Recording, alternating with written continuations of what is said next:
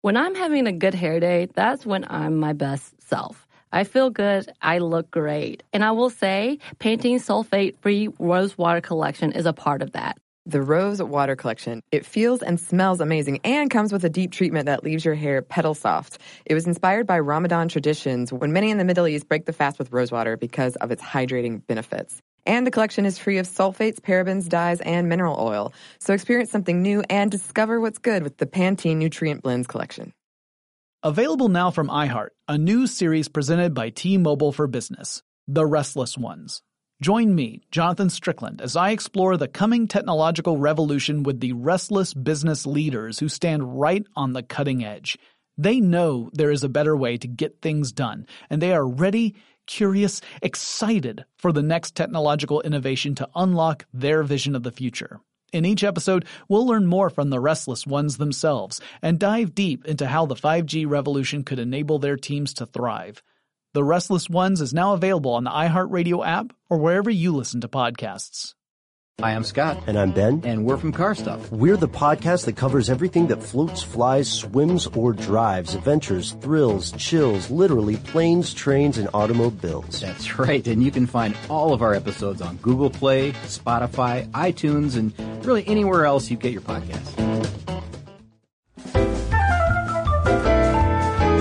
Welcome to Stuff Mom Never Told You from HowStuffWorks.com. welcome to the podcast. I'm Cristen. And I'm Caroline. And today, as we announced on social media actually a while back, we're talking about Hillary Clinton. Yeah, I'm I'm excited. I uh, am glad that we are taking this opportunity to apply our Sminty research. We're putting on our research caps. To mine has sequins on it. Um, actually, mine's uh, like a floppy uh, sun hat. Does it have a feather? No, no feathers, just like a straw hat, oh, okay. um, like the kind you wear at the beach. Because I wish that I was at the beach right now. Yeah, because your future's so bright, you got to wear a floppy sun hat. Oh, I love it. Um, but we wanted to put on our very Sminty-esque research caps today to apply that um, rigorous approach to Hillary Clinton because I know there was a little bit of trepidation that we would uh, maybe like just deliver a puff piece. But when have you known us? besides maybe the Dad Bods episode, to deliver a puff piece. Oh, I think the Dad Bods was not a puff piece. it was maybe a puffy piece. Oh, oh. Mm, puff pastry. Um, and some people were, you know, a little curious as to why we would even talk about her. I mean, she's obviously, you know, she can be a polarizing figure. But the fact of the matter is, Hillary Clinton hands down is the most successful woman in the history of American politics. I think it would be really hard to argue that she's not.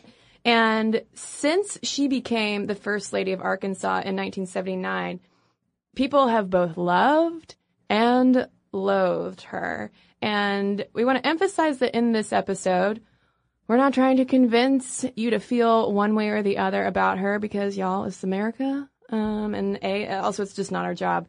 Um, and we also want to let you know at the top of the podcast that we cannot cover every single detail of her life because there is a lot. I mean, yeah. she's done a lot, but there's also been so much written about her. Oh, yeah. Whether it's books, academic articles, things with words in them. So many words. so many words. words.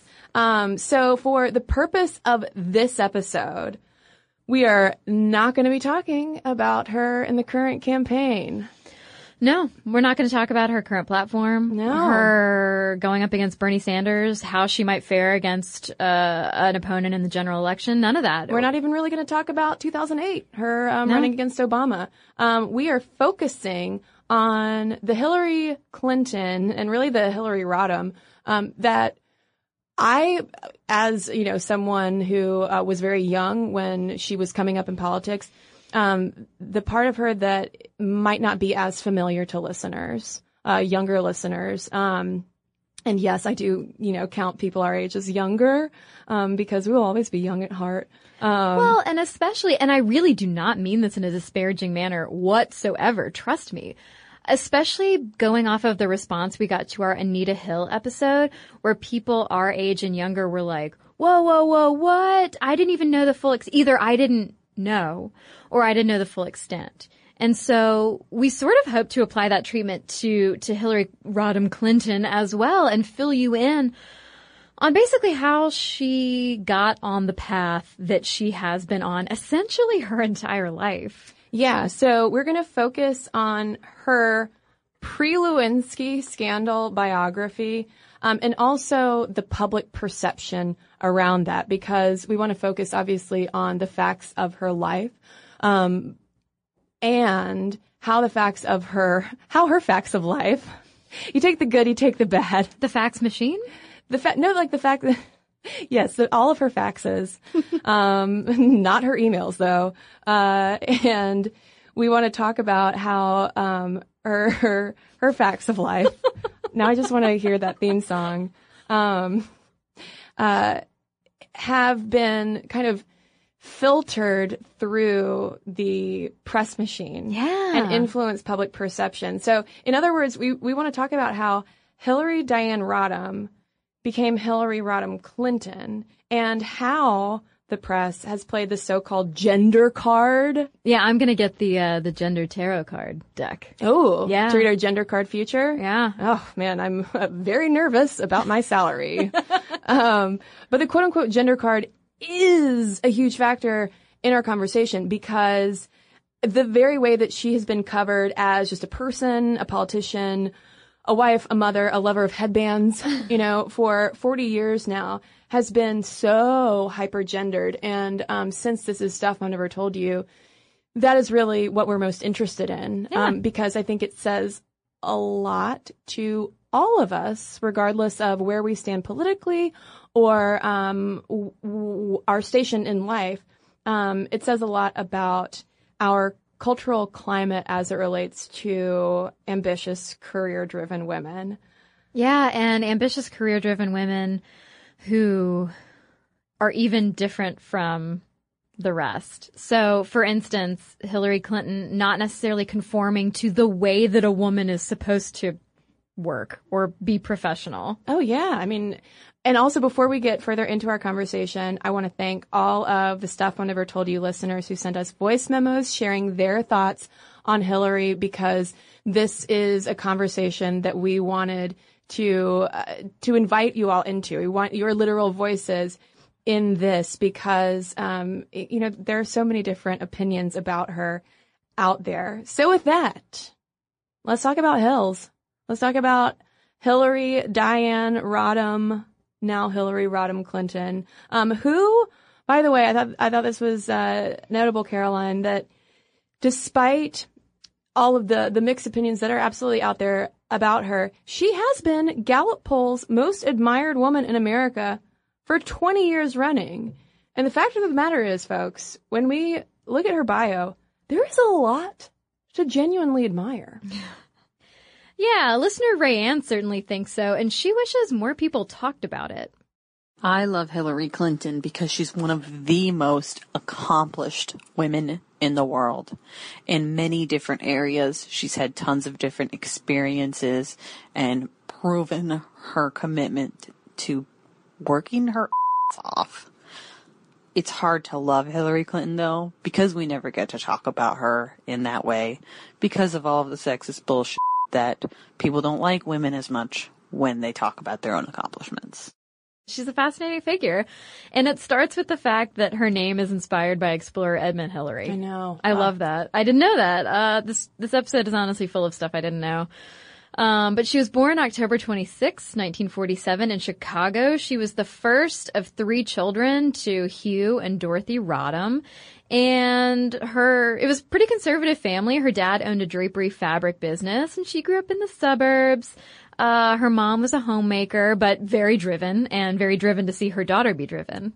Yeah, um, and her mom, as uh, Hillary has talked about a lot, especially in more recent years, um, was a huge influence in, I mean, really just shaping her personality and her drive. Um, during the 2008 election, for instance, Hillary described her mother as a woman who, quote, never got a chance to go to college, who had a very difficult childhood, but who gave me a belief that I could do whatever I set my mind to. Um, and Dorothy was tough. I mean, this woman, she also grew up in really tough circumstances. Um, she had to leave home, I think, because of abuse when she was 15 and essentially was supporting herself as a nanny, I want to say.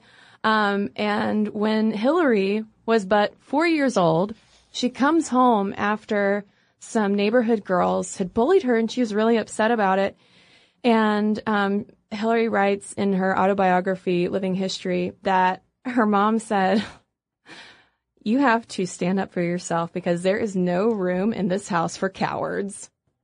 And I had read that quote somewhere in some article that was talking about this very topic, and I was like, "Oh, that's a that's a good um, that's a good sentiment. I, I can appreciate that coming from a parent, not realizing it was said to a four year old." She was four, yeah, but then, but then apparently, so she, you know, takes Dorothy's advice and goes out and, um, I guess, kind of like stands up for herself. And the next time she comes home, she says, "Mom, I can play with the boys now." Whoa. which I know, I know. There are a lot of moments when in her her uh, upbringing that you're like, ah, She can play with the boys now. such as Dorothy's big dreams for little Hillary. Um, this has been noted in a number of her bios that her mom suggested, I mean, she kind of dreamed, like, this was her vicarious dream for Hillary, that she become the first female Supreme Court justice. I love that. No, that's no small potatoes. Yeah, I know, no pressure. No pressure. Um, uh, but we should also note too that uh, Dorothy and Hugh were decidedly Republican. Yeah. yeah, they weren't. I mean, she wasn't being raised as a politically liberal um, little girl, which might be surprising to some. But she, Hillary, not Dorothy, Hillary did get sort of a, an early splash of cold water when it comes to sexism at just 12 years old, thanks to NASA. Oh, Yeah, she writes in her book, A Living History, how, you know, I'm not, I'm not any less capable than the dudes. Uh, but when she was 12 and she was totally consumed with space race fever, she writes to NASA volunteering to become an astronaut, which I don't, I don't want to like be, sound patronizing or anything, but that's like the cutest. That's like the cutest thing. Yeah, it's Like, adorable. No, I, I'll volunteer. I, I volunteer as tribute to be an astronaut. But they rejected her based on her gender. And she wrote that it was the first time I hit an obstacle that I couldn't overcome with hard work and determination. And I was outraged. and that was something, Caroline, that jumped out to me. This like just disbelief that there was something that her hard work and determination, as she described it, like couldn't solve.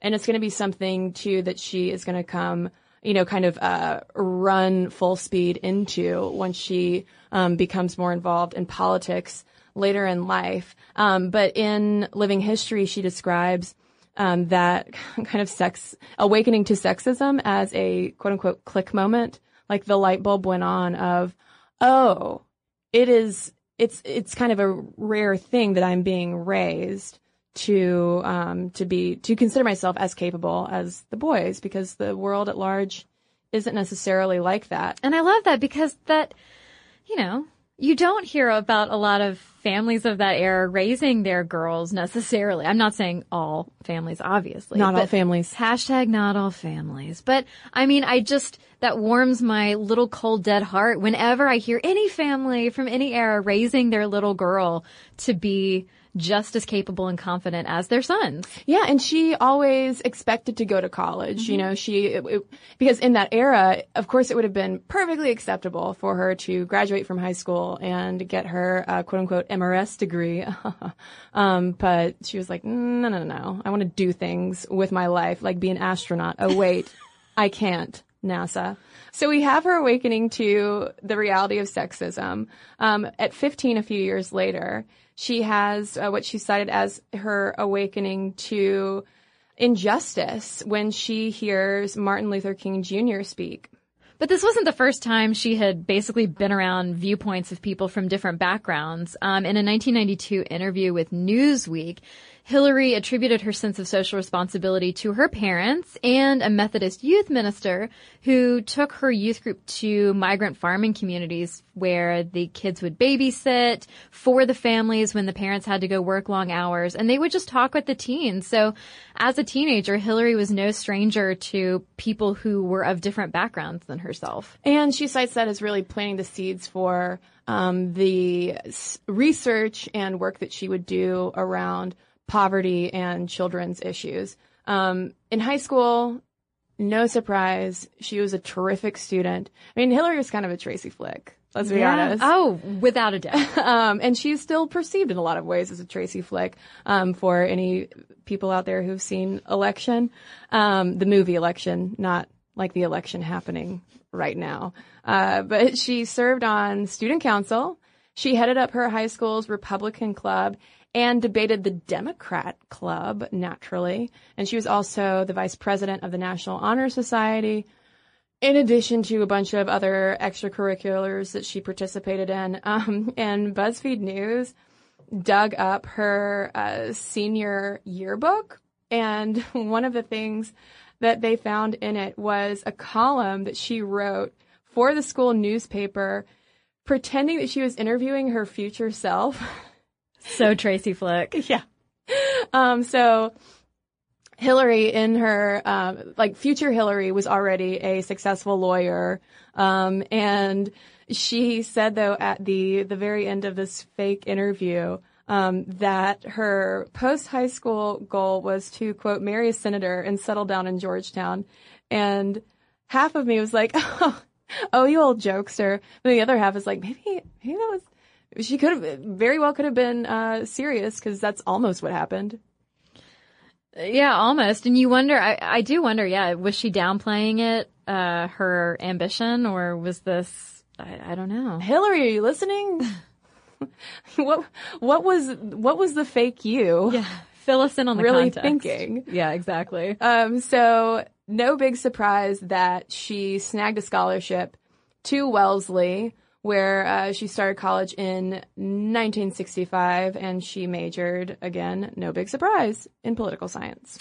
Yeah, and she came to college having been raised in a Republican household. She came to college as a Republican who campaigned for Barry Goldwater, but she evolved politically, which is not surprising.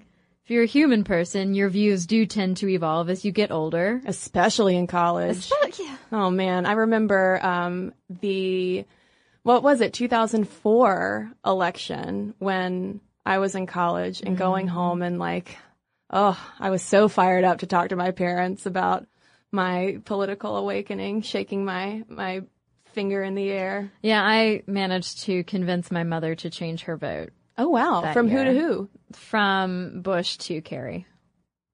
Very impressive, Caroline. Yeah, I was in a um I was in a history of foreign relations class and I explained um modernization theory to her. yeah, I was far less successful. My parents just kind of laughed and said uh, that I would change my mind when I was older. Surprise! It hasn't happened. Um, but uh, yeah, when she gets to college, she is involved in uh, like Republican student organizations. But like you said, she kind of has a political awakening. Um, and organizes the school's first Vietnam War teach-in and um, ends up supporting Eugene McCarthy, who was running on a very uh, anti-Vietnam War platform.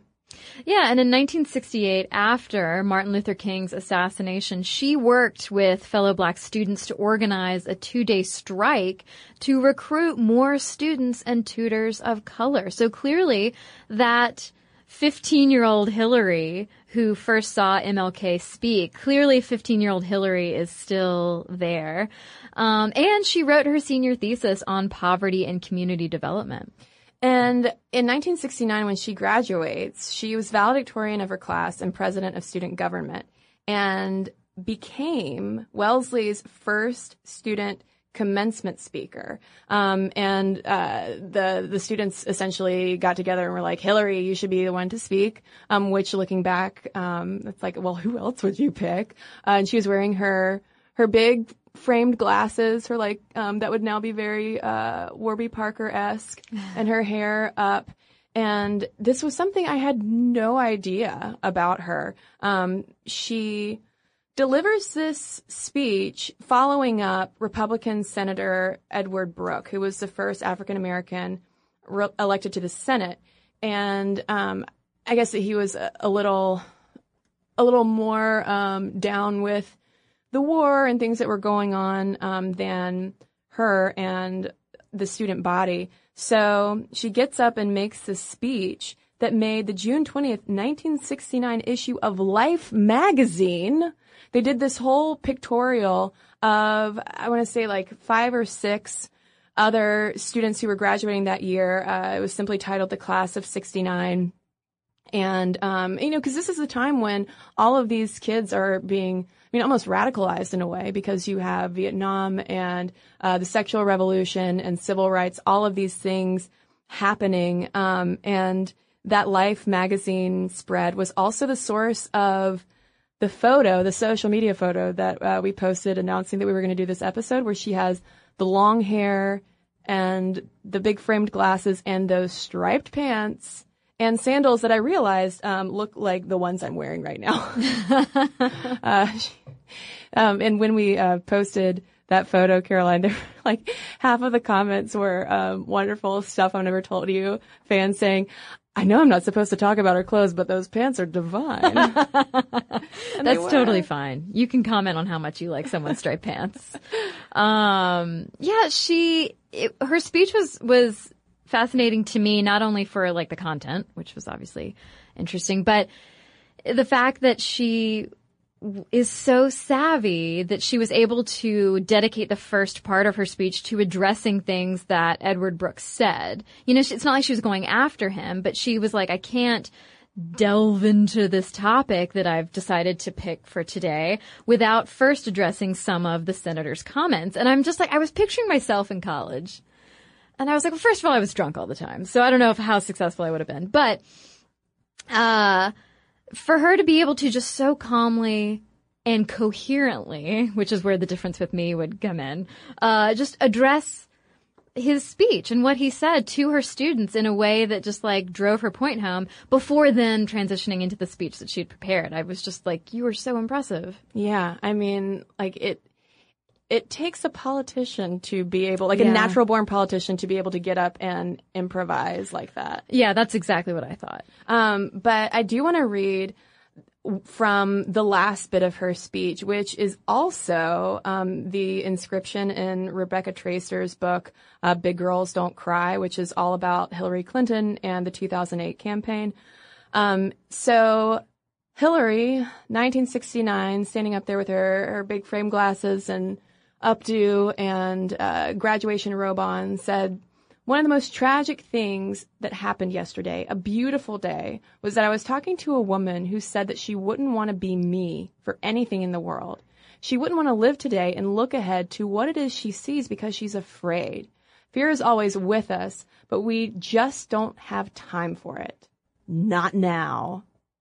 I mean, talk about like a, a passionate young woman who's like ready to go out into the world. And like in part of that speech too, she says like, is echoing the sentiments of a lot of young people at the time, which is just complete and total dissatisfaction with the kind of establishment at large and the way that, you know, things were working out, the people who were making all the decisions. Yeah, well, I think that comment is particularly poignant today because you don't hear too many politicians, and, and I'm speaking about 1969 Hillary, like she's already a politician, but she kind of was. Um, but you don't hear too many pol- politicians addressing that, that fear factor. And I think you have to because fear is what leads to anti-trans bathroom bills. Fear is what leads to quote unquote religious liberty bills in places like Mississippi. And so I just think it's really spectacular that as such a young woman, she would be addressing that issue of like, there's no room for fear. We've got to plow ahead and change the world. Like we can't just sit around and be afraid of this. We've got to go out and do. Well, and something that also echoes her um, politician in training, whether she was cognizant of it or not at the time, was her reaction to the Life magazine piece and the and the media coverage around her commencement speech because um, the photographer, the Life magazine photographer, noted um, on one of her photos, he was just like taking notes and said that she was nervous about people kind of thinking that she was attacking Brooks. I mean, she was kind of already thinking about public perception and wanting to be more of a centrist and not ruffle feathers too much. Um, so that was kind of like another early hint of maybe what was to come.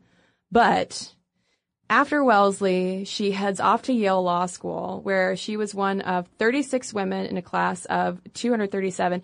And I gotta say, like at this point, so she's at Yale Law School. I mean, Dorothy has to be pumped. She's like, there's Hills. She's on her way to the Supreme Court bench. Yeah, exactly. And then she meets a guy who's bragging about how big watermelons are in Arkansas. Yeah. This old Bill Clinton. Yeah.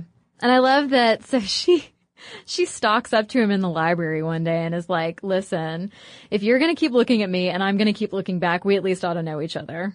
And that's, that's how they met. I mean, very appropriate that she made the first move. Oh, totally. Um, but we're not joking about the whole watermelon thing. She was, I think that was also in the 1992 Newsweek interview. She was like, this, this guy, this returning Rhodes scholar who was always talking about how big the watermelons were in Arkansas. Um, and as has been emphasized many times, um, they were kind of inseparable from that point on. Uh, but law school was not just about romance. Hillary kept busy aside from Bill. Um, she was on the Yale Review of Law and Social Action. She worked at the Yale Child Study Center. She took on cases of child abuse while volunteering at the New Haven uh, Legal Services Clinic. She also researched the problems of migrant workers, going back to her um, teen experience with her youth group. She researched the problem of migrant workers as part of Walter Mondale's subcommittee on migrant labor, which echoes her um, experiences as a teenager with um, her youth group. And in her post grad year, she continued her work studying kids and medicine and served as the staff attorney for the Children's Defense Fund in Cambridge. And that chunk of info is coming courtesy of PBS. That's right. And that's, of course, a child advocacy group, which I think not only echoes her experience as a teen, uh, babysitting for the children of migrant workers, but I think it also echoes, echoes her own mother's experience. Her mother having overcome abuse and, um, striking out on her own at such a young age and having to be a child who has to sort of fend for herself. I think that that also shaped a lot of what Hillary was doing in terms of sticking up for kids and later advocating for laws around child emancipation. Well, and not to mention that Bill Clinton's stepfather was abusive. That's right. Toward him. Yeah. So speaking of Bill Clinton, uh, in 1974, post graduation, their long distance relationship commences because Bill heads back to Arkansas to be with his massive watermelons. Um, Sounds like such a euphemism. yeah, womp womp. Let me restate that. Uh, no, I don't think you should. okay. Uh, sad trombone. Uh, and Hillary, meanwhile, rolls out to DC to work on the impeachment inquiry staff advising the House Committee on the Judiciary during Watergate. So she was essentially like digging through all of Nixon's tapes and kind of helping put together the case against him. Um, and after Watergate went down, Hillary's job ended. So she had to make the choice of what to do next. Yeah, do Where you- could she go? Do you go settle down in Georgetown? Find that senator? Or do you go chase Bill Clinton's watermelons? don't go chase, don't go chasing watermelons. Please stick to the senator you thought you would marry. Um, Yeah, I mean, not necessarily please stick to the senator, but like, this is a major, this is a major point in her life. this is her crossroads, like the movie starring Britney Spears. like the movie Crossroads. Um, so again, we're going to keep referencing this 1992 Newsweek interview and just like media coverage of her in 1992 because it's some of the most, um, I would say unguarded Hillary Clinton that you could see. I mean, she would have these extensive interviews that are, I wouldn't say rare now, but are um, less orchestrated. Well, and and you also get the sense from a lot of those early interviews that she's no nonsense, and I don't mean that in like a sassy like I'm giving her a free pass sort of way. I just literally mean that when you look at some of the questions that interviewers asked her back then, a lot of them were like so idiotic and so baiting. And her answers are very like, no, what? Or, yeah, of course. She's very like, you know, can, I, I almost sense, and this is totally me projecting, but I almost sense like a yearning for someone to ask her a smart question. Yeah, But- yeah. I mean, because she's brilliant, you know, and she's very matter of fact as well. Um, but I wanted to to mention how she described to Newsweek the decision that she made to go to Arkansas, the way that she turned when she arrived at her Britney Spears crossroads, because um, she wasn't a girl, but maybe not yet a woman, let's say. um, but in 1974, you know, Bill proposes, and uh, Hillary Clinton says that he said, I know this is a really hard choice because I'm committed to living in Arkansas. And I'd say, yeah, it's a really hard choice. And I just finally decided, you know, this is no way to make a decision. When you love somebody, you just have to go and see what it's like. So I moved to Arkansas and started teaching at the law school. And I think I've had a more interesting time of it than I would if I had chickened out and not followed my heart.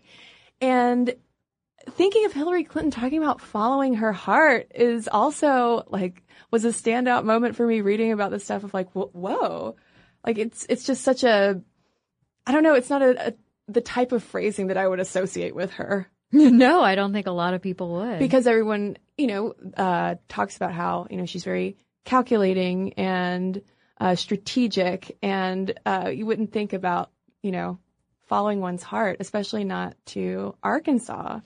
Yeah, she does in that interview talk about how a lot, she very diplomatically discusses how her East Coast and Midwest friends and family were like, Arkansas, what are you even going to do there? And she was, she said she was obviously very pleased to, to find that she could establish a place for herself there professionally. Well, and she said that she liked it too. The experience of living in a small town where everybody knows your name. we did not know that this was going to be the musical episode of Stuff I've Never Told You. I'm fine with it. Uh, but she really made small town Arkansas because they weren't in Little Rock at first. She made it sound like um, just kind of like a big cheers. where, Yeah. You know, people wave, say hello, um, know your name. And that was the pivotal moment really in her life. I mean, this sets the stage for Hillary Rodham to become Hillary Clinton, which is not going to happen when she gets married. And we're going to talk about that when we come right back from a quick break. You know that feeling you get when you can get things done with just the click of a mouse? I mean, it can't get any more convenient than that, right? And now you can even get your mailing and shipping done without leaving your desk thanks to stamps.com. Stamps.com turns your computer into your own personal post office that never closes. With Stamps.com, you can buy and print official U.S. postage for any letter or package using your computer. And right now, you can sign up for Stamps.com and use our promo code STUFF to get a special offer. It's a four week trial plus a $110 bonus offer that includes postage and a digital scale. So don't wait. Go to stamps.com before you do anything else. Click on the microphone at the top of the homepage and type in stuff. That's stamps.com. Enter stuff.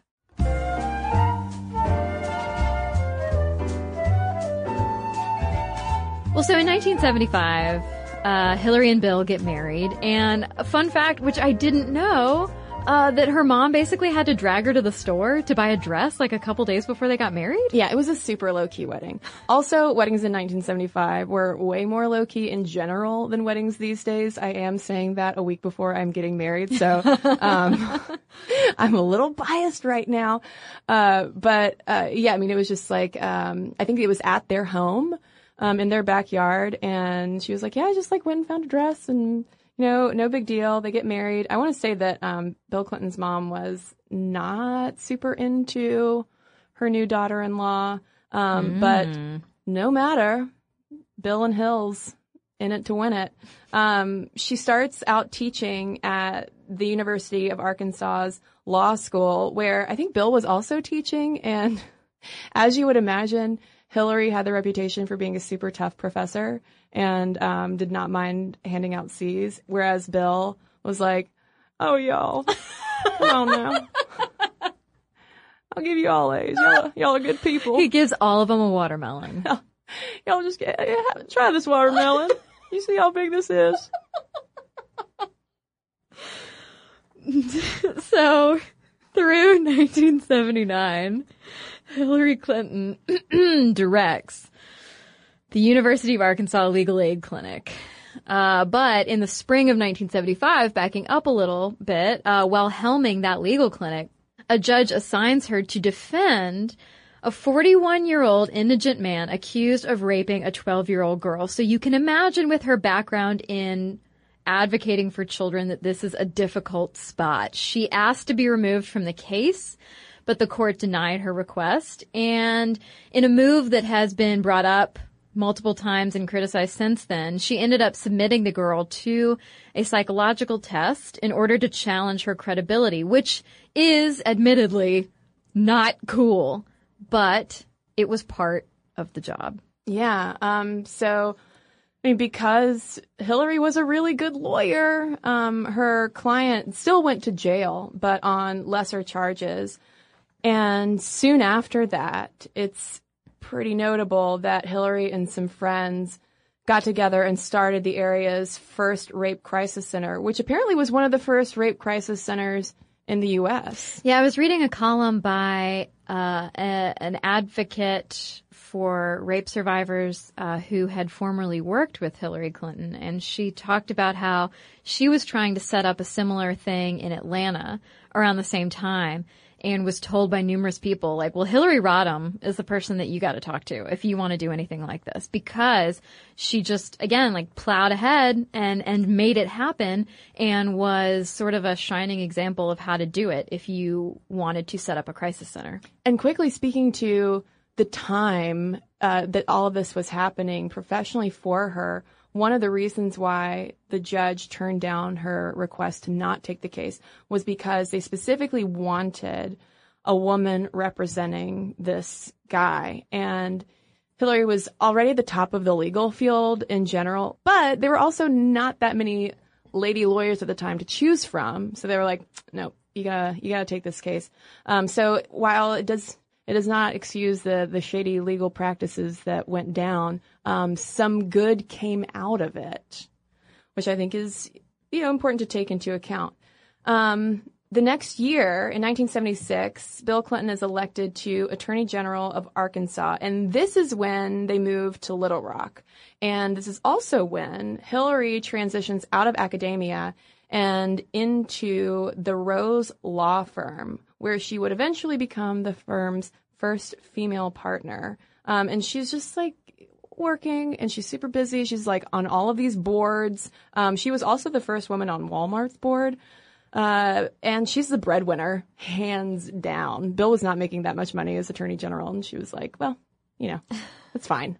I'm making plenty of money at Rose. It's fine, yeah. I'm bringing home the bacon and winning the bread. And in 1977, uh, the following year, she co-founds Arkansas Advocates for Children and Families, which is the same year that President Carter appointed her as the first woman to lead the Legal Services Corporation, which was a federal program dedicated to expanding legal aid access. And under her guidance, the, the, that corporation, so to speak, exploded. They got so much more in funding and were super successful under her, under her watch. I wonder if she and Supreme Court Justice Ruth Bader Ginsburg have like similar, uh, needs for no sleep. Yeah, right? you know what I mean? I, like this, and she doesn't have a kid at this point, and I'm, I still don't understand how she would have any time to sleep. Um, no, I mean, because like just, you know, you and I both have lawyer friends and, and, and I, you know, we watch television. I've seen Matlock. And so we know kind of how much work it takes to make partner. It takes a long time. I watched Better Call Saul. I've seen what it took for Miranda on Sex in the Yeah. City to make partner. Right? Braces. All and um, so yeah, the fact that she was working those incredibly long hours and still was on all these boards and fulfilling all these other obligations and on like all of these freaking committees and stuff. I mean, yeah. I mean, I like sleep too much. I mean, I hate the sentiment of like, how does she do it? no, but I mean, if but we seriously, Yeah. We could be talking about anybody, and I would be like, "No, literally, when do you sleep?" and eat the sandwiches. When when does that happen? Um, and in 1978, uh, Bill is elected Arkansas governor. He would go on to serve five terms total, but Arkansas residents weren't so sure about this Hillary Rodham character, this professional lawyer lady uh, who was the first first lady to keep working, and she did keep her name. Yeah. I mean, that was one thing we didn't mention when she got married. She was like, yeah, let's get married. Uh, I'm not going to change my name. Yeah. Um, and Bill would talk about that later because the whole name change thing, and again, I'm saying this is a woman who's getting married next week. Um, the whole name change thing is something that has followed her throughout her political career. It really has. It really has. Um, and in one interview with Bill, I think in the early 90s, maybe with his first presidential campaign, of course he was asked about it because it was just assumed that it was like very emasculating for him. Um, and he was like, no, no.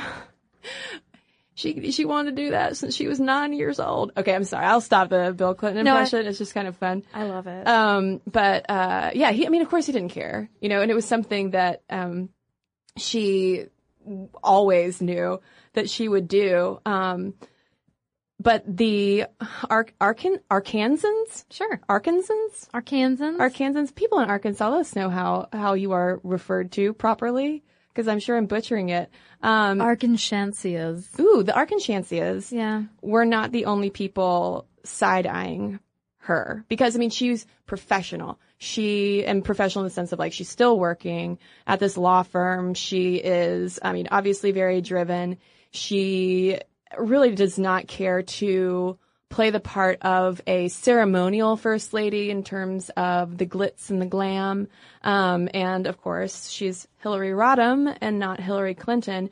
And the national press followed suit. Uh, the New York Times reported that the new governor was, quote, married to an ardent feminist, Hillary Rodham, who will certainly be the first lady of Arkansas to keep her married name.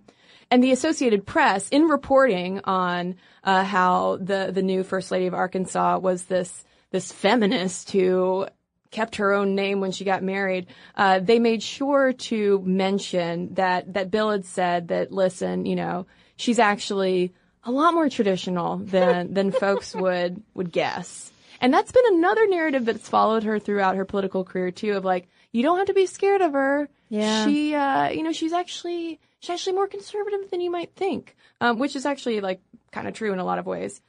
In a profile piece on her in the Arkansas Democrat, here's plain speaking Hillary before she's kind of been put through the press ringer. She said, listen, uh, I need to maintain my interests and my commitments because I need my own identity too.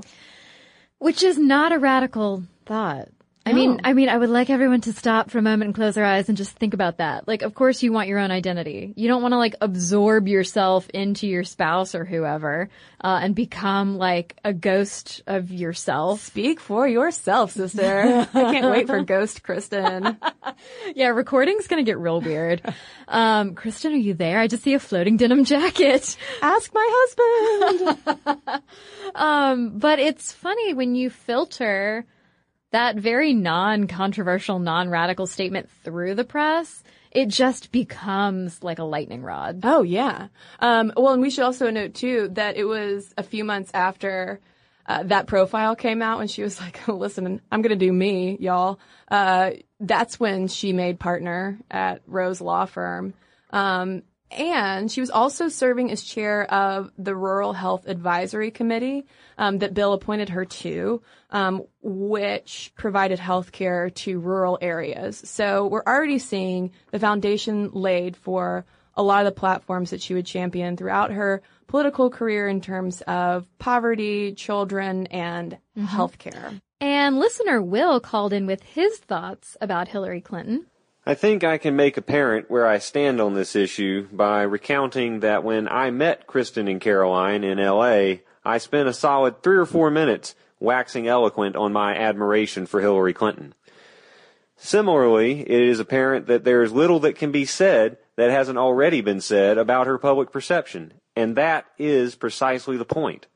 She has been subject to untold scrutiny beyond many other public figures not just in the 25 years since her husband campaigned for president, but going all the way back to his time as the governor of Arkansas, a time when one of his Republican opponents made a central theme of his campaign the fact that Hillary Clinton was at the time known as Hillary Rodham. She was, in many ways, the first woman in her position, a position of such prominence and eventual power, to take such a such an explicit stand on second wave feminist issues, and that first step made her a threat to so much, and as such was subject to that scrutiny, to that attack, and to a difficult time in the public sphere, to say the least, for so long. But I can say honestly that having survived for that long and to this day still championing many progressive causes, despite the claims to the contrary that others may make, that on its own is evidence that, to, be, to say it shortly and bluntly, Hillary Clinton really does kick butt. And in 1980, we've, I mean, we've already told you she makes partner, but in 1980, Chelsea is born. So just think about that too. The same year that she's put in all of that work to make partner, she also has a child. And I think that's incredible for how often you and I have talked about like mommy tracking on this podcast and how, especially in male dominated fields, women who are expected to, you know, run off and have babies, that they don't tend to get promoted as often or as fast as men or lesbian women, which is redundant, uh, as lesbians, um, because there's that expectation that you're just going to leave to go be a mother. And here she is totally defying all of that. Well, because some people were kind of waiting and saying, oh, well, okay, the first lady's had a baby, so now is she gonna quit her job finally? And she's like, nah, nah, y'all. Um, and years later, when Bill Clinton is running for president, Newsweek asks her if she felt guilty about that, about being a working mother. And I like, in our notes, I like circled guilty over and over again because it's such a loaded question. Well, yeah, and she gives a great answer. She's like, no, I mean, I did my best. And whether you're a mom who works or whether you're a mom who stays at home with your children, like, you're gonna feel guilty and like you could have done better no matter what. And so I did the best I could. Well, and she also framed it in a way of role modeling for her daughter as well. We heard from one mom who definitely appreciates the work that Hillary's done as a working mother. I'm Sarita. I'm a 35 year old mother of three. I live in Pennsylvania. And as a matter of fact, today I am going to drive to Scranton, which is an hour away, to see Hillary speak. I'm really excited. I guess I'm sort of a Hillary super fan. When I think of her, when I hear her name, the first thing that comes to mind is seeing pictures of her at a gay pride rally in the 90s when she was first lady and I was just a child. And in my family, the topic of gay rights was definitely a don't ask, don't tell situation. And I just remember being very struck by what I considered at the time courage. Now, as an adult, I am grateful for the CHIP program, the Children's Health Insurance Program that she helped create, or at least was a champion of, um, because my three kids are insured that way. I'm a fan of incremental change politically, but I have to admit, I really want a woman president. I intend to see a woman president this time. I have to. I can't go another year voting for an old white guy. I just can't. And uh, I think Hillary is a hero. I admire her so much. She is my all-time favorite politician. I feel close to her. I trust her because she's a working mother and I feel like she understands what I go through. Even though she might be rich and privileged beyond what I could ever imagine for myself, I know that there is commonality in being a working mom. And I really want my two daughters to see a woman president from so early on in their lives that they never think that it's weird or you know, even special. I want them to be able to take it for granted that a woman can literally be anything. I don't think electing a woman will change everything overnight for women, but I do think it's just a symbolic step in the right direction. And if you're going to be voting for a symbolic step in the right direction, you might as well be electing the most qualified person ever to run for president. But in 1981, the Clintons suffer their their first major defeat because Bill is up for reelection and loses. And this is also a really pivotal moment. This is when we see Hillary's first kind of political makeover, both literally and figuratively, because the kind of assessment from that was that Hillary was a liability. Her career and her being Hillary Rodham and not Hillary Clinton and her not paying more attention to the way that she did her hair and the way that she dressed and the fact that she always was still wearing, rocking those big framed glasses. You know, she just wasn't really looking the part of a politician's wife. So she might need to make, she needed to make him more electable. Hulk smash. But also, this is when she changes her name finally. And she said that it was more important to other people than it was to me.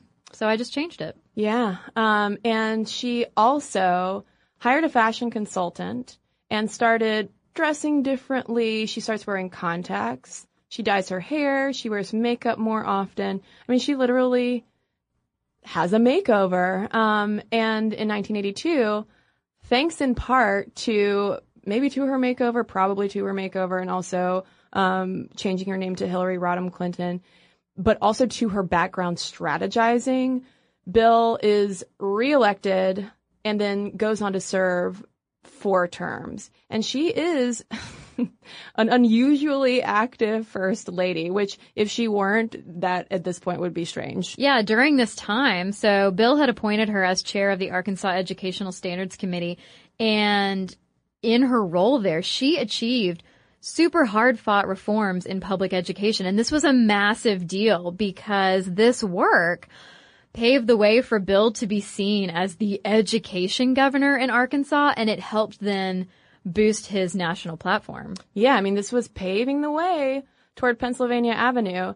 Um, and we should also mention that during this time, you know, during these four, four terms that they are in the governor's mansion, um, the National Law Journal in both 1988 and 1991 named her among the 100 most influential lawyers in America.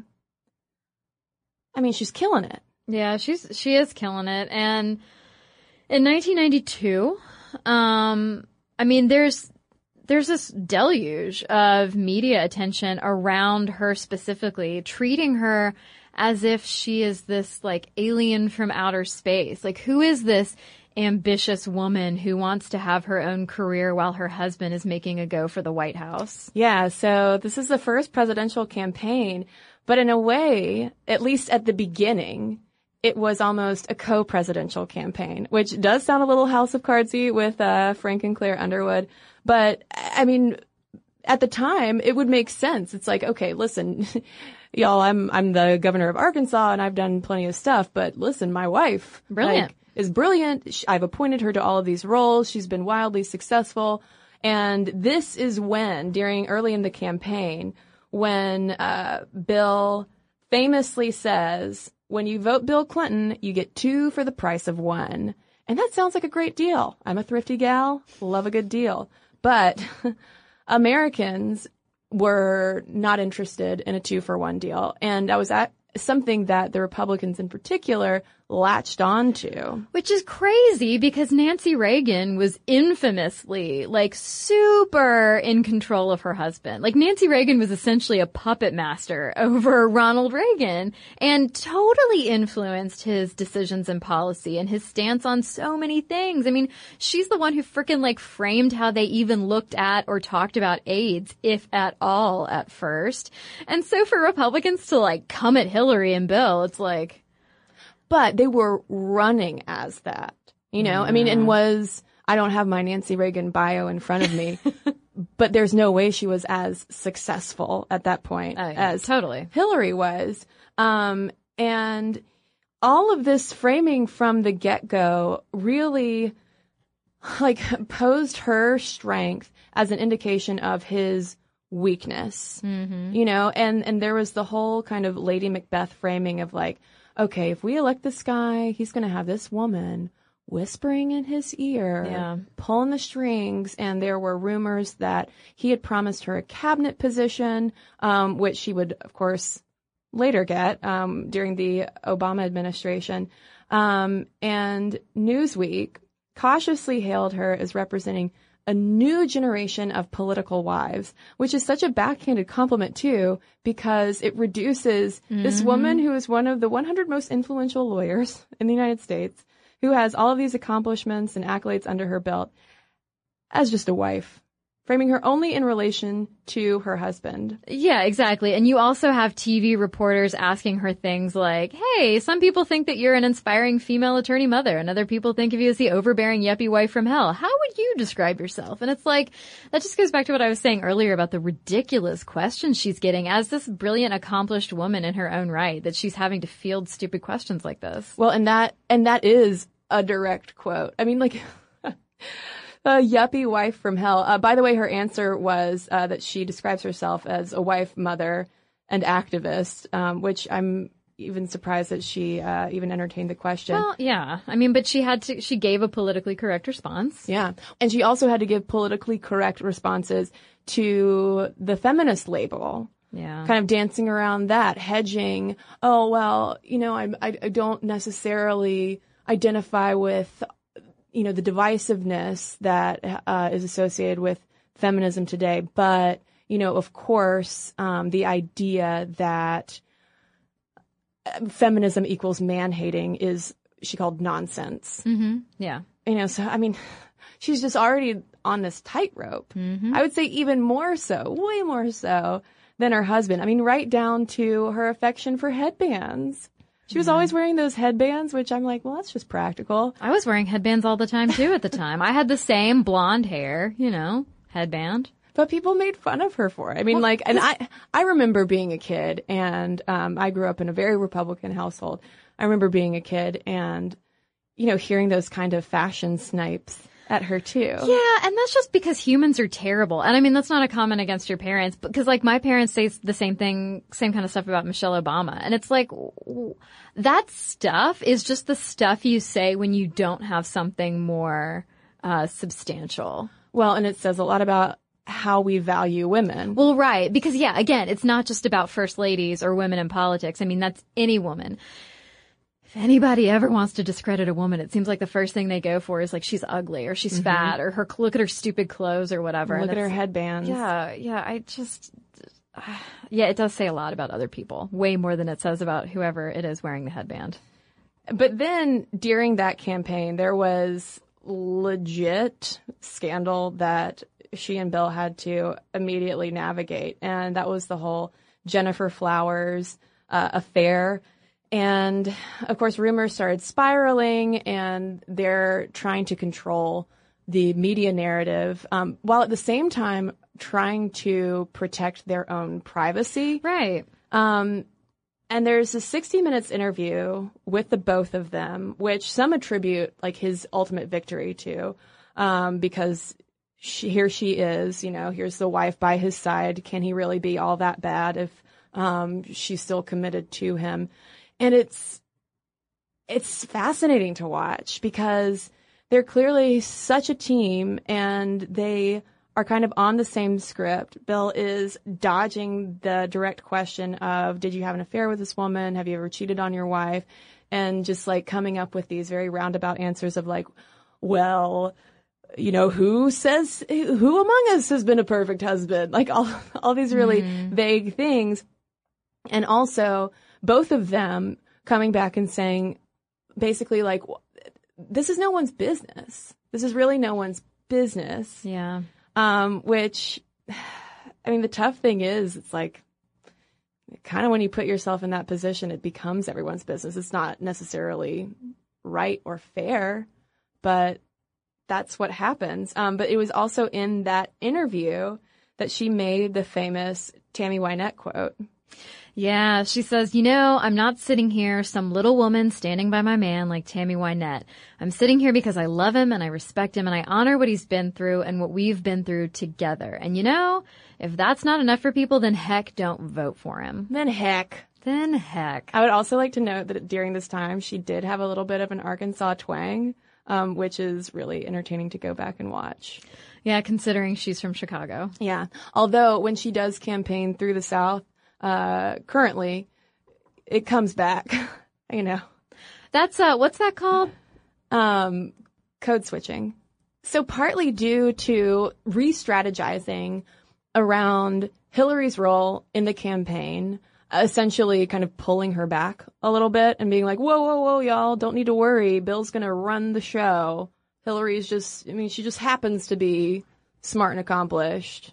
Um, and her publicly reiterating her devotion to him. Um, of course, he wins. So they move into the White House in 1993, but immediately Hillary becomes an unusually active first lady.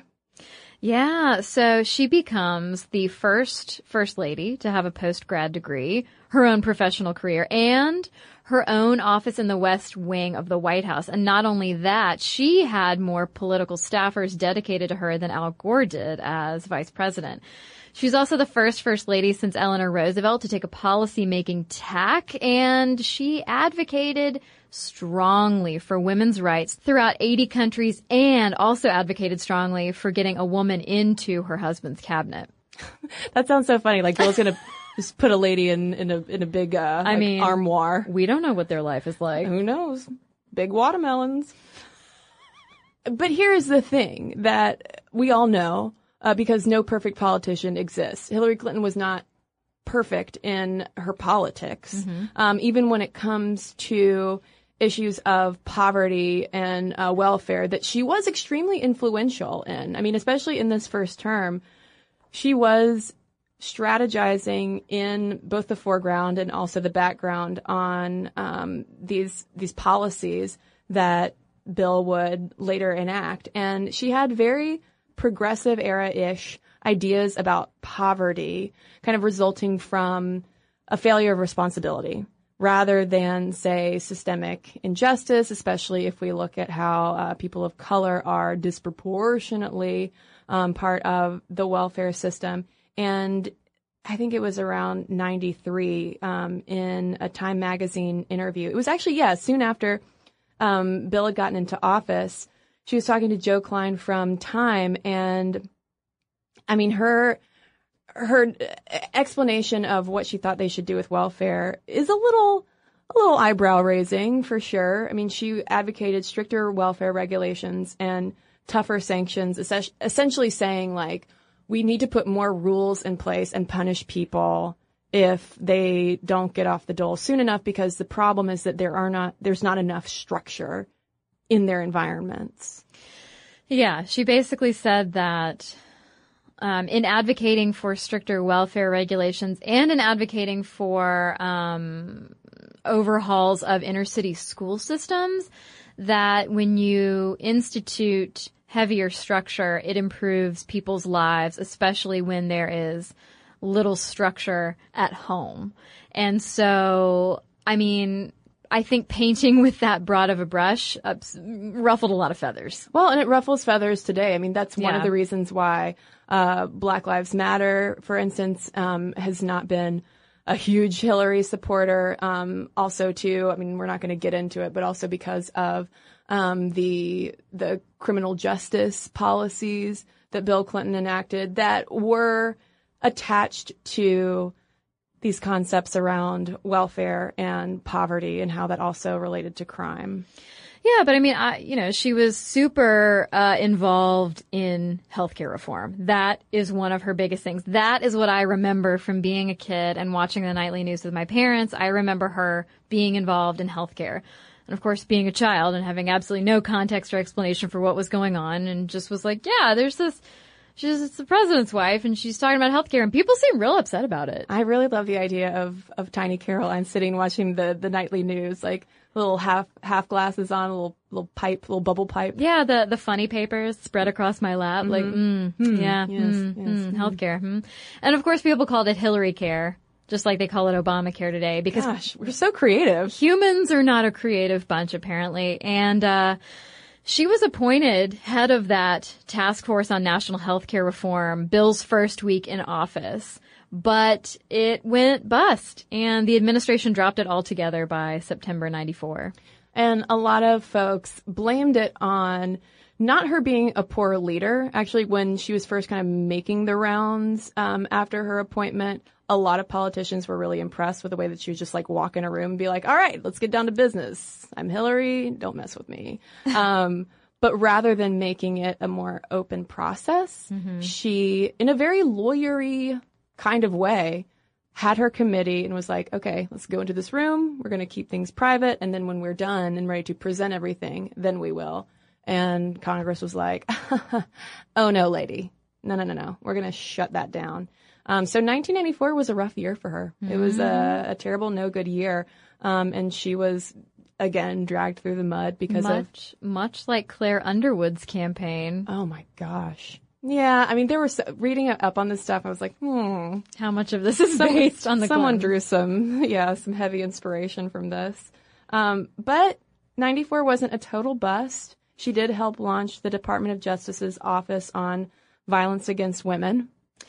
Yeah, but still, we see that the weak midterm elections and the healthcare fail were a, a big setback for her. That was pretty demoralizing. And uh, once again, we see her ambition and her visibility in those very non-traditionally feminine roles being seen and painted in the press as a liability. So yet again, we see a uh, sort of figurative and, and also literal makeover of her where, you know, by Christmas time after the midterm elections, she is in full on ceremonial first lady mode of showing off the White House Christmas tree and showing, you know, the cookies. Although, man, we didn't even mention the tea and cookies quote from, uh, the campaign. Oh, right. One of the quotes that got her into big trouble with people was that, you know, I'm not just going to be the first lady who sits around making tea and cookies all day long. And of course, as you can imagine, a lot of women found that to be very offensive, and a lot of men were like, why not?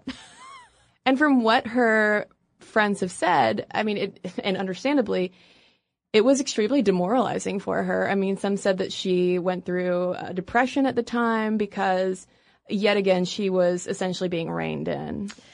Yeah, she was being reined in and she was getting a smack on the hand for just again expressing the fact that she desired an identity beyond being at home and being Bill's wife. That she wanted her own identity and that she had worked so hard to establish it.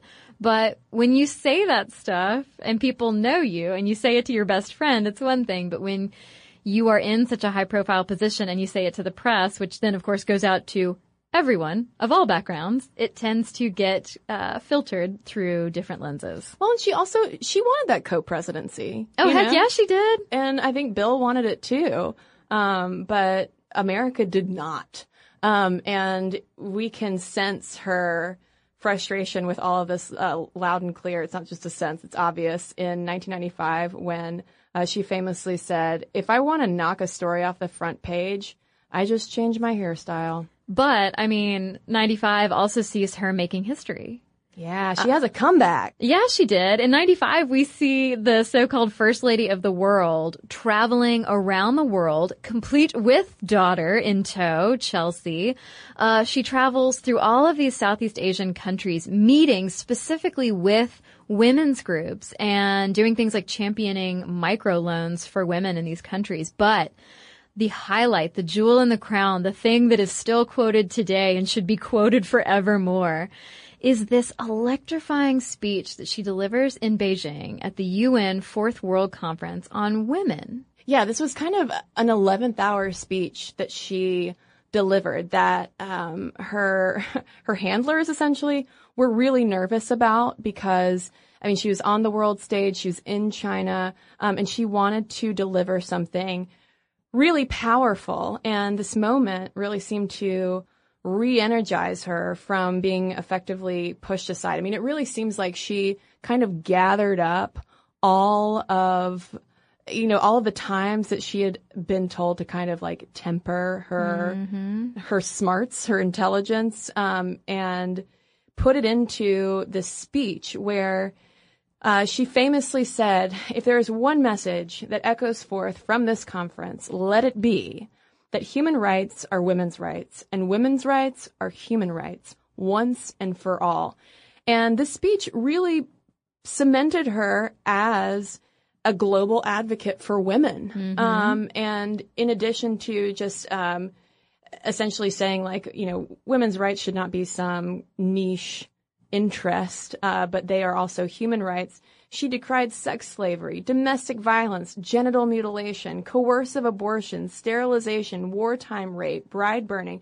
I mean, she essentially like went through the laundry list of all of the violence and discrimination that women around the world faced. And as a result, the New York Times, for instance, reported her speaking, quote, more forcefully on human rights than any American dignitary has on Chinese soil, Bill included. Yeah, and when people asked Bill, you know, like, oh, what do you think about your lady going rogue over here? I mean, he fully, he was very clear that she had his full support. Well, and she, she had support across the aisle. Yeah. I mean, there were, I mean, I think it would be, it, it would be such a liability to um, argue against what she said. And it really seems like one of the only, and certainly one of the last times she would enjoy that much unanimous praise from Democrats and Republicans alike. Yeah, and so coming off this victory, and despite her continued efforts to support healthcare reform, support children's health insurance, uh, fight for women's rights, the focus would then turn to their personal lives. Yeah, there was a grim horizon on the home front, um, and we're not going to get into all these details because we've already talked for a long time, and we're only up to 1995. Um, but what was to come, of course, would be Paula Jones, Kenneth Starr, Linda Tripp, and Monica Lewinsky. Um, and she would also become the first lady to testify before a Senate committee regarding uh, the Whitewater real estate project um, that she and Bill had started with another couple while they were living in Arkansas. I mean, and of course, Bill was impeached. And the whole time, though, it was kind of interesting about the Monica Lewinsky scandal, um, where, I mean, and, and a lot of people, a lot of women and Stuff I've Never Told You fans um, are not pleased that she still stood by her man through all of that and the way that she um, helped to trash Monica Lewinsky's public image um, for the sake of politics. Um, her approval ratings went up as his went down because they were like, "Well, that poor woman." Yeah. God. Listener Maya wanted to chime in about the whole issue around Bill's affairs and Hillary's trustworthiness. In my opinion, the word distrust summarizes much of the public's opinion about Hillary Clinton. And it's not just because she's a career politician, it's so much more than that. Long before allegations surrounding her emails, America has been wondering and questioning what exactly is wrong with her. How can she be doing what she's doing to the degree of success that she's had? And it's done in a way that we don't do with male politicians. It runs so much deeper than the lack of trust we have for politicians overall. And when you get right down to it, so much of that is because she's a woman. There's a reason the name Rodham hasn't really been heard since the beginning of her presidential campaign. Whenever a woman's husband is unfaithful, we always look towards the wife asking why and what did you do and why would he do this to you? And that stigma has stayed with her. And there's just something about a woman who doesn't know how to please her man that the American public has trouble standing behind. And this feeling is popular despite knowing how common infidelity is. That is not to say that the public doesn't respect Hillary. Young women all over the world have been writing essays about how strong and decisive and politically minded she is for decades. But in the back of America's mind, there's always that question of what is wrong? What is going on there? As a presidential candidate, Hillary Clinton is not inherently more or less trustworthy than any other candidate, and yet the word untrustworthy has been tossed in her direction disproportionately. But what I think is so interesting, and I don't know, correct me if you think I'm wrong, but you know, as Bill's presidency is winding down and Hillary is winding up her career. I mean, in 1999, she became the first first lady to run for national office while her spouse was still a sitting president. And in 2009, she became the first first lady to subsequently serve as a cabinet member and sec- as secretary of state. To me, it feels like she just sort of hit the play button, you know?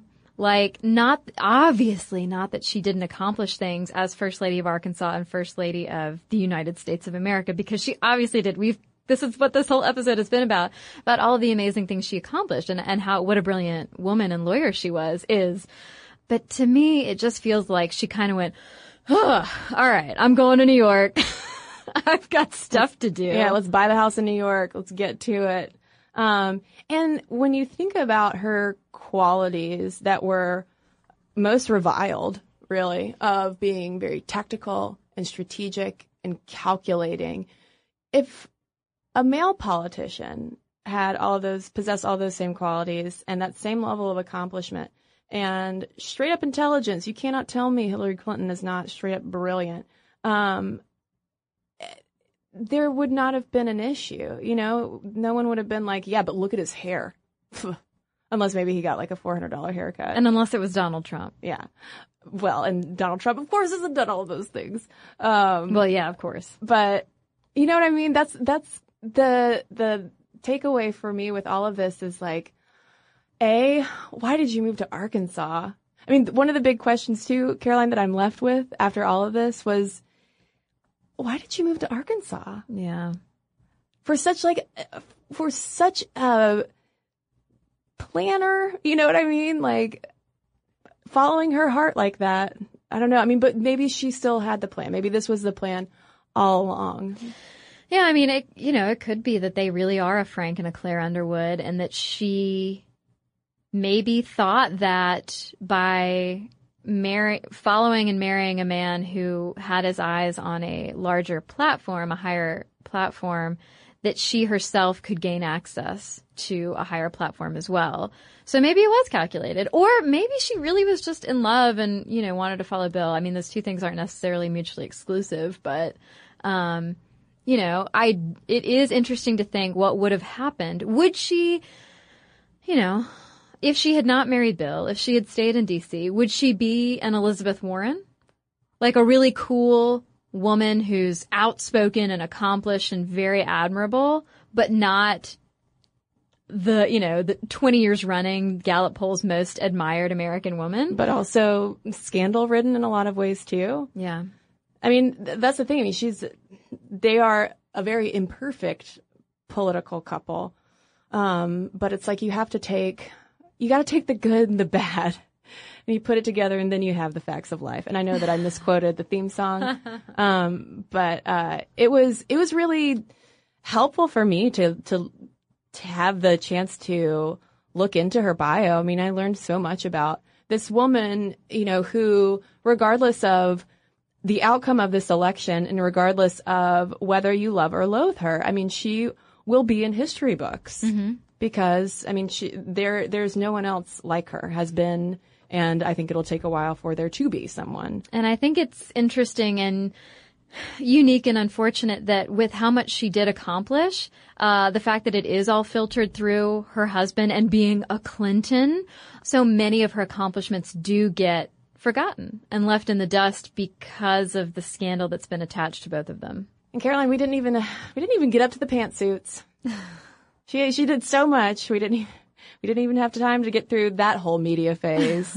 I mean, but that's the thing too. Like, I hope that I hope that listeners have also gained some understanding as as I certainly have of that extremely gendered lens that the media has persistently viewed her through. I mean, mm-hmm. and it makes so much sense why she doesn't necessarily come across as all that open and likable because she doesn't like the press. I mean, they have never been kind to her. Yeah. In a lot of ways. So, oh, people are going to say we sound too sympathetic. Uh, but listeners, let us know what you think. Momstuff at howstuffworks.com is our email address. And you can also tweet us at Momstuff Podcast or message us on Facebook. And we've got a couple of messages to share with you right now. So I've got a letter here from uh, someone who would like to remain anonymous, who has a request. Uh, anonymous writes, "Would you guys consider doing a show on military women? I know you did one on Army wives and are about to release one on the military wars on women. Um, and uh, this person says that uh, she's stationed in Korea." Um, and that the uh, she calls it the big army is cracking down on problems of prostitution and trafficking. And she says that women have been present in all aspects of war through history, as victims, as those holding down the home front, but also as combatants and at times aggressors. Usually women in war are seen as freaks or necessities due to personal shortages, but we are so much more than that. There's so much to unpack with military women. American military women still face open discrimination in certain units and are underrepresented at higher levels. I know I'm usually the only woman in the room when I go to meetings. Sexual assault is a very real threat, and the gender sexual double standard is probably worse in the U.S. military than in most other American workplaces. But in the last 15 years, ladies are breaking down barriers, both for the good and ill. And she references uh, Lynndie England, who was uh, torturing prisoners just like the male soldiers. And she says, just something to consider. Looking forward to the next show. Um, so thank you for your request, Anonymous. And also, I'm uh, wishing you safety in your job and listeners wanting to know whether that's something that you would like us to explore more deeply as well. Okay, well, I have a letter here from Anne in response to our lesbian wage bump episode. She says, It got me thinking about my life a lot. I studied library and information studies and hoped to one day work at a library. During my studies, I got more interested in IT and libraries, integrated library systems and other library software, etc., and was part of a team who worked at a project aimed at getting more open source software into libraries in my country. It got a bit famous in the librarian community, and I got offered a job in the second biggest library in the country. They were developing a library catalog and needed someone who was a librarian but is not afraid of software and more technical stuff than just books. By the way, you guys should play a drinking game to how many times I'm saying library. Actually, I think it's pronounced library. Yeah, I keep like almost catching myself saying that because my mouth is lazy. Um, okay, so Anne goes on to say, at the interview, it became very clear to me that they are desperate and had been looking for someone like me for a very long time. They interviewed a lot of people, but no one wanted the job. I couldn't understand that. It was my dream job, incredibly interesting and also paid much better than almost anything else in the library. I realized what the issue was when they asked me, the boss is a woman and the rest of the team is 11 men. Do you think that would be a problem?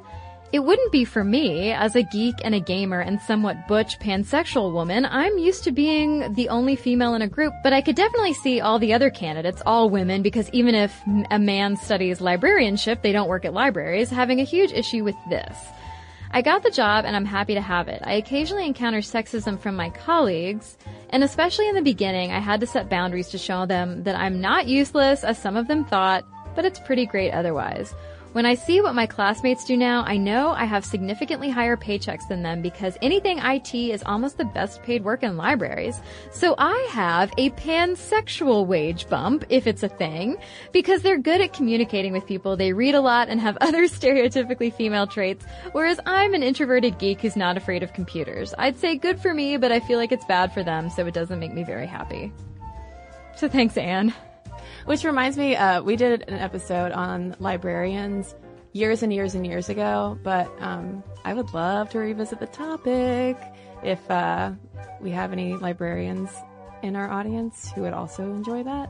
Um, also, shout out to to Bossy Dames. They're great and they're librarians. All right, with that, send us your letters. Momstuff at howstuffworks.com is our email address. And for links to all of our social media, as well as all of our blogs, videos, and podcasts with our sources so you can fact check everything we just said about Hillary Clinton, head on over to stuffmomnevertoldyou.com. For more on this and thousands of other topics, visit howstuffworks.com.